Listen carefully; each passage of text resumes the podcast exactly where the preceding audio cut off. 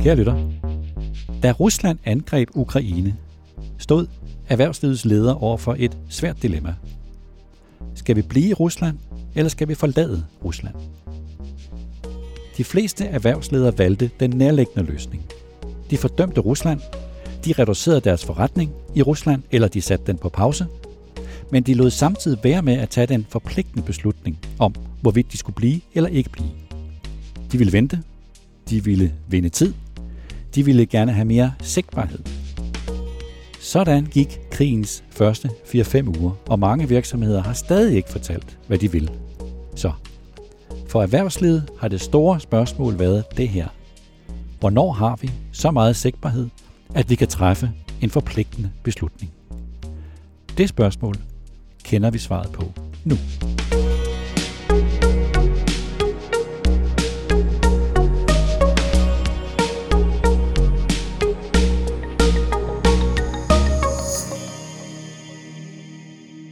For nu har vi fået den sigtbarhed, som erhvervslivet har efterlyst. Nu har vi set billederne fra de ukrainske byer, som russiske soldater har forladt, og vi har hørt beretningerne fra øjenvidnerne. Nu har vi fået så meget viden, at det er muligt at træffe beslutninger på et oplyst grundlag. Vi har fået det, som den amerikanske professor og forsker Francis Fukuyama kalder for moralsk klarhed. Nu er der ikke noget at være i tvivl om længere. Vi er vidne til forfærdelige krigsforbrydelser i Ukraine. Nogle virksomheder har truffet deres beslutning. Nogle vil ud, først Mærsk, så Carlsberg, forleden Danfoss. I tirsdags kom Vestas, i onsdags kom Hempel, de vil også ud. Omvendt, Rockwool og Eko, de vil blive. Fælles for de virksomheder er, at selvom de vælger forskellige veje at gå, så har de taget stilling. Men hvad med de virksomheder, der stadig ikke har taget stilling? Man må gå ud fra, at de virksomheder, der stadig ikke har fortalt om, at de vil forlade Rusland eller ej, at de håber på, at der vil komme en afklaring, som på en eller anden måde gør det muligt at blive i Rusland.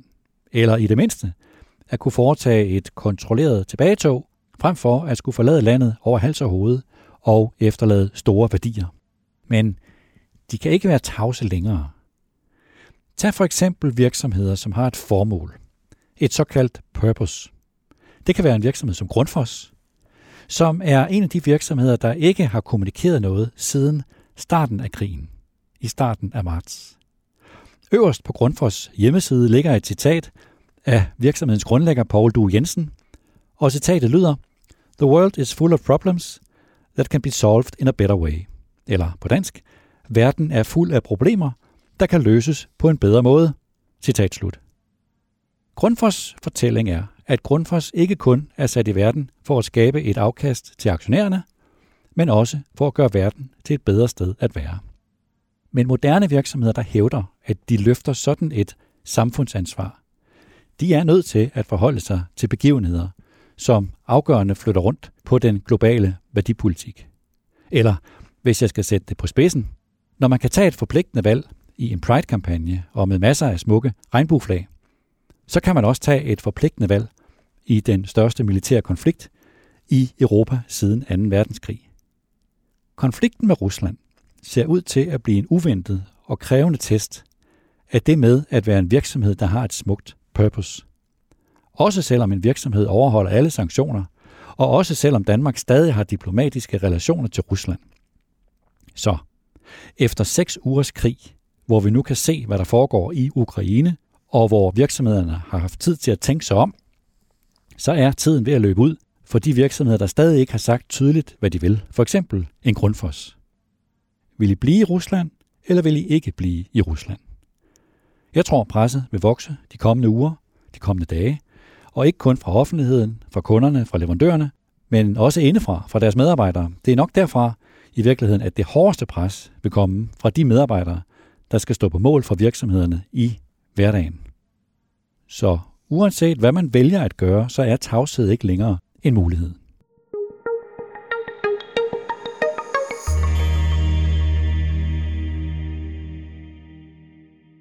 Discountkæden Netto skal have en ny topchef, og han hedder Brav Bakir. Nettos afgående topchef Michael Løve skal til energiselskabet OK, og han bliver afløst af sin højre hånd, Brav Bakir. Hvem er han? Braubakir er født i det kurdiske område i Nordirak i 1983. Hans familie flygtede fra Saddam Husseins regime i Irak tilbage i 1994. Han har en teknisk handelseksamen, en HTX og en HH-eksamen, og Braubakir begyndte som servicemedarbejder i Netto tilbage i 1999, og siden han startede i Netto, har han haft alle stillingsbetegnelser i Netto.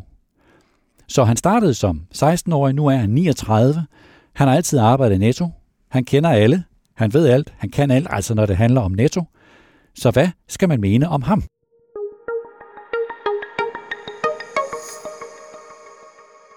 Jeg har ikke mødt Brag Bakir, må jeg indrømme, men det har du, Tom. Tom Åke, velkommen. Tak. Tom, du er journalist her på børsen, og du skrev et stort portræt af Brag Bakir, da han blev udnævnt til salgsdirektør i Netto i 2020, og hvor du mødtes med ham, og du fulgte med ham til en åbning af en ny Netto-butik. Hvordan oplevede du Brag Bakir som leder, for eksempel når han var sammen med sine medarbejdere? Brag Bakir, han er meget likable. Han er sådan en type, der er meget nede på jorden. Øhm, han er jo også arbejder sig op internt i Netto, og, og det er noget, der giver respekt blandt de sådan menige ansatte, folk på gulvet. Han har også været en meget synlig leder, og som han selv siger, så er han ikke sådan en typen, der sidder på et kontor og bare sender e-mails ud hele tiden. Nej, han er ude omkring og møder folk der, hvor de er. Han fortalte mig, at han personligt har besøgt samtlige 517 nettobutikker. Og da jeg mødte ham, der havde han faktisk netop tilbragt påsken med at tage rundt og besøge 55 nettobutikker på to dage. Han synes, det var fantastisk. Jeg tror, at det, det, at han er på fornavn med rigtig mange butikschefer, det, det gør også, at det er en kæmpe styrke, han har, når han som leder skal gennemføre forandringer eller nye tiltag i virksomheden. For han kan jo bare tage telefonen eller tage det ud og snakke med de folk. Han kender dem. Han er 39 år, og efter, efter han startede, eftersom han startede som 16-årig, så har han jo allerede været i Netto i, i 23 år, så han er, han er stadig en ung mand. Og, og det er jo et meget usædvanligt forløb i store virksomheder. Hvordan, hvordan vurderer du hans motivation?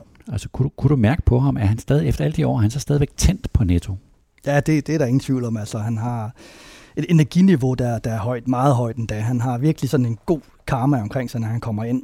Han er, han er det, man kalder en købmand, sådan helt ind i hjertet. Og, og det ord, jeg tror, jeg har hørt flest gange, da jeg tilbragte en formiddag sammen med ham, det var salg, salg, salg. Altså det handler om at få nogle varer over disken. Han er sådan en, der, en leder, der motiverer sig af konkrete resultater, sådan målbare tal. Et eksempel det er netto-succes med de her spotvarer. Altså Brau Bakir, han er selv så hands-on, at han er med til at udvælge, hvilke af de her varer, der skal køres tilbud på. Og så følger han de her tal meget nøje. Det giver ham simpelthen en kæmpe kick, når han kan se, at han har valgt de rette varer. Øh, det er jo en ret speciel branche, den der dagligvarerhandel. Altså det, der er enormt højt tempo, der er meget, meget tæt på kunderne, hurtige beslutninger, og så er der jo en super hård kamp om små marginaler.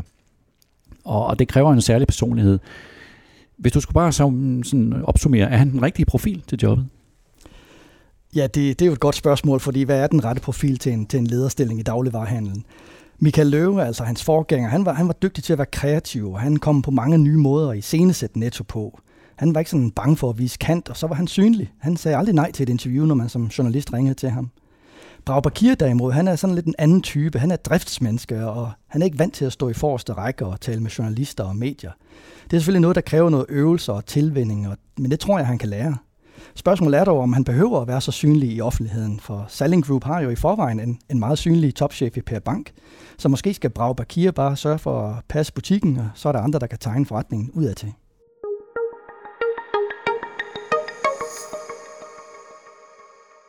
Så vidt Tom Ock. Så ud over de jagttagelser, som Tom Okke nævnte, hvad er det så for en udfordring, som Brag Bakir går ind til i Netto? Hvis vi starter med det, som Brag Bakir ikke skal, så skal han ikke i gang med at lægge en ny strategi for Netto.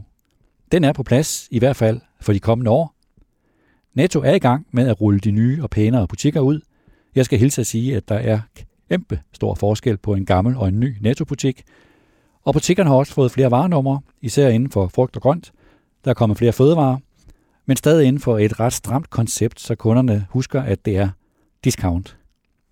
Der er det hele taget en del opgaver, som en direktør i Netto ikke har ansvaret for. Opgaver, som ligger oppe i Selling Group, det er digitalisering, IT, logistik, finans, sortiment. Og onlinehandel er der heller ikke ret meget af i Netto, simpelthen fordi marginalerne i discount er så små. Online i Selling Group ligger hos Føtex.dk og Bilka to go.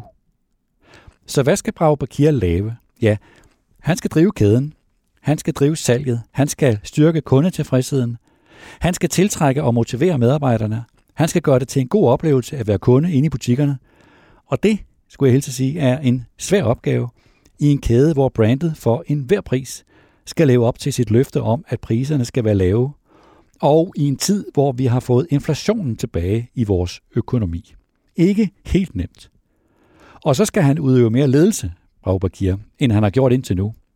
Han vil sikkert stadig gerne ud i mange nettobutikker, så mange som muligt, men nu skal han også delegere. Han skal bringe de andre ledere i ledergruppen og deres kompetencer i spil. Også en stor opgave for en leder, som tydeligvis leder gennem nærvær ude i butikkerne. Så held og lykke til Rav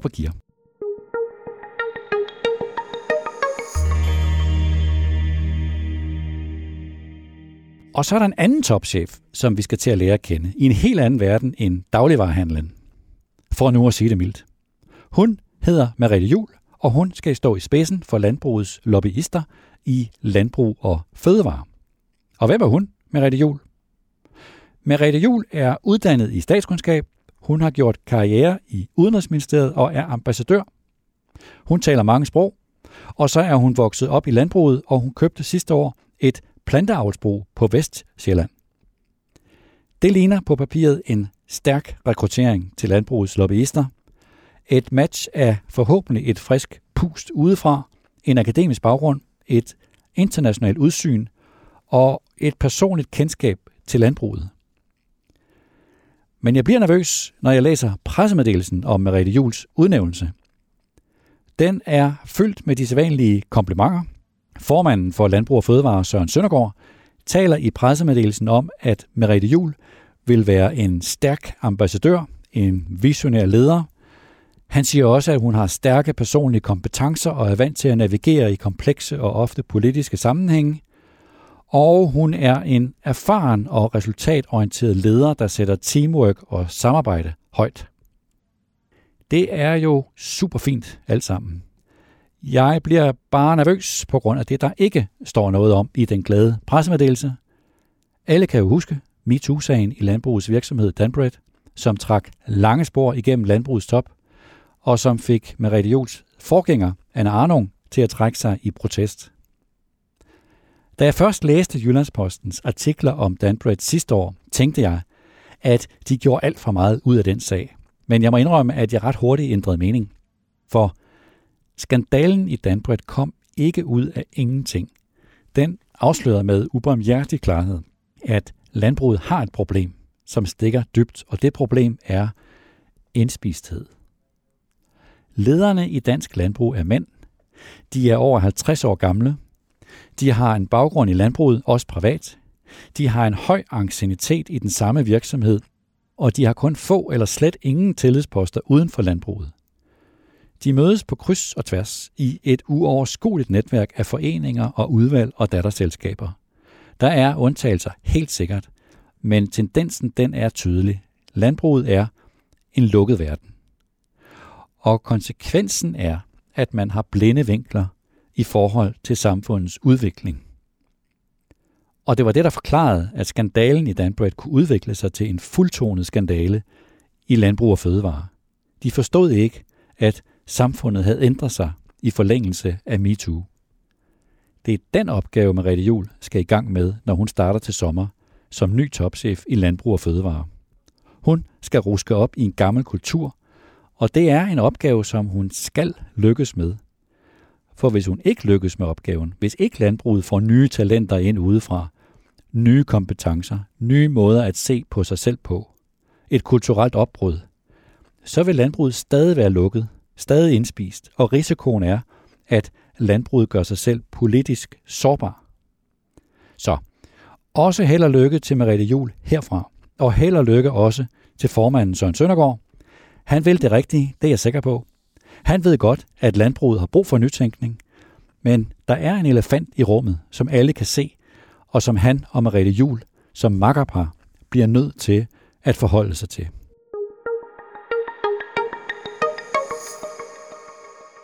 Jeg ved godt, kære lytter, jeg har talt for meget, og jeg skal nok slutte. Jeg skal bare lige nå at give dig en anbefaling med til weekenden. Hvis du mangler noget at læse i, Udover børsen, det siger jo sig selv. Husk, vi udkommer jo hele tiden, også lørdag og søndag. Så tjek det brev, som Jamie Dimon netop har udsendt til sine aktionærer. Jamie Dimon er topchef for den amerikanske storbank JP Morgan Chase. Og han udsender hvert år et aktionærbrev, som det hedder. Og det brev refereres og diskuteres mange steder i de her dage, også på de sociale medier. Brevet er på hele 44 sider, men det er værd at læse, og det er der to grunde til. For det første, så skriver Jamie Dimon om bankens kommercielle forretning. Ret grundigt. For eksempel om, hvor meget ny teknologi fylder, og hvilke nye teknologier, som banken satser på. Og for det andet, så skriver han om politik, altså rigtig politik, om USA og Kina, om Ruslands krig mod Ukraine, om Europas energiproblemer osv. En masse politiske temaer. Det er subjektivt det hele, selvfølgelig. Det er en slags debatindlæg, hvor Jamie Dimon ser verden igennem den særlige prisme, som til gode ser lige hans og hans aktionærers kommersielle interesser. Men det er mere end det. Det er en tekst, der sætter bankens forretningsmodel i en samfundsmæssig sammenhæng. Brevet forklarer, eller i hvert fald forsøger at forklare, hvad banken vil bidrage med til samfundet. Det kan danske topchefer altså godt lære noget af. Fortæl noget mere om jer selv, både om jeres syn på jeres forretning og om jeres syn på politik.